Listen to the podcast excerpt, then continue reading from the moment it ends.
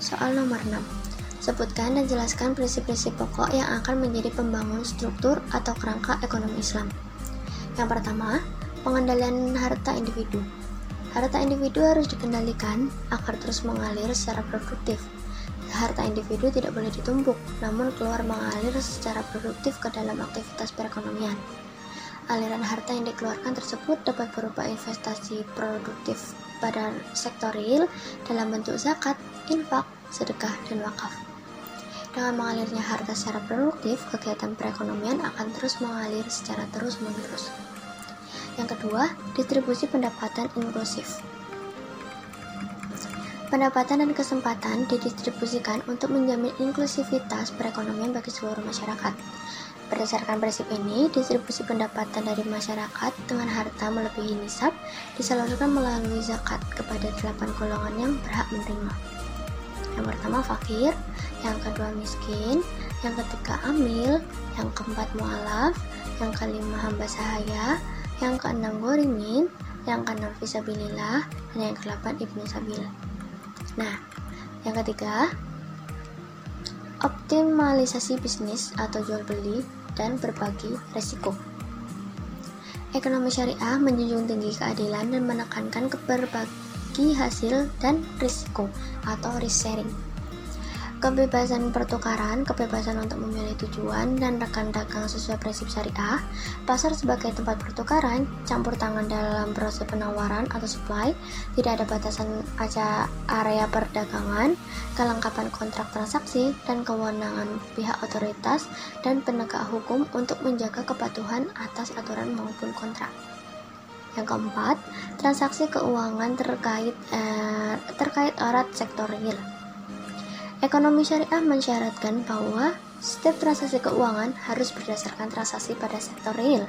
Menurut prinsip dasar ini, transaksi keuangan hanya terjadi jika ada transaksi sektor real yang perlu difasilitasi oleh transaksi keuangan.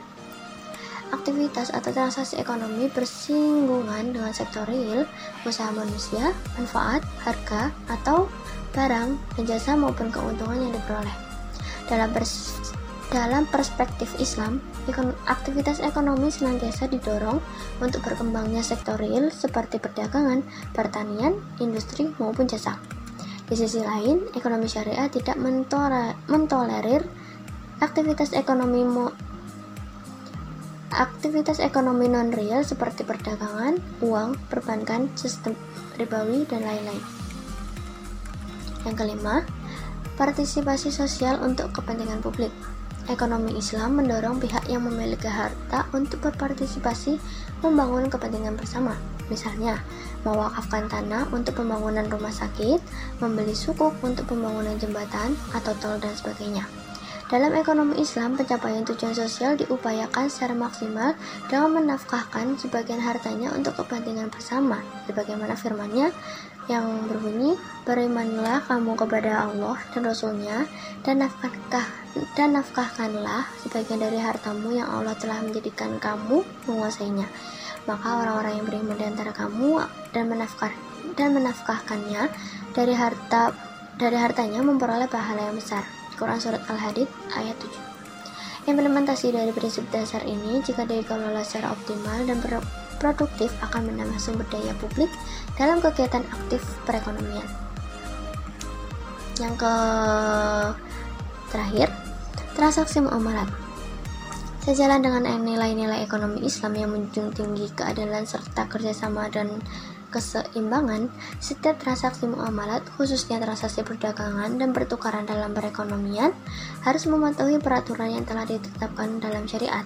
Aturan yang lebih khusus dalam mengatur transaksi perdagangan telah ditetapkan langsung oleh Rasulullah SAW. Pada saat Rasulullah mengatur perdagangan yang berlangsung di pasar Madinah, yang esensinya masih terus berlaku dan dapat diterapkan hingga sekarang.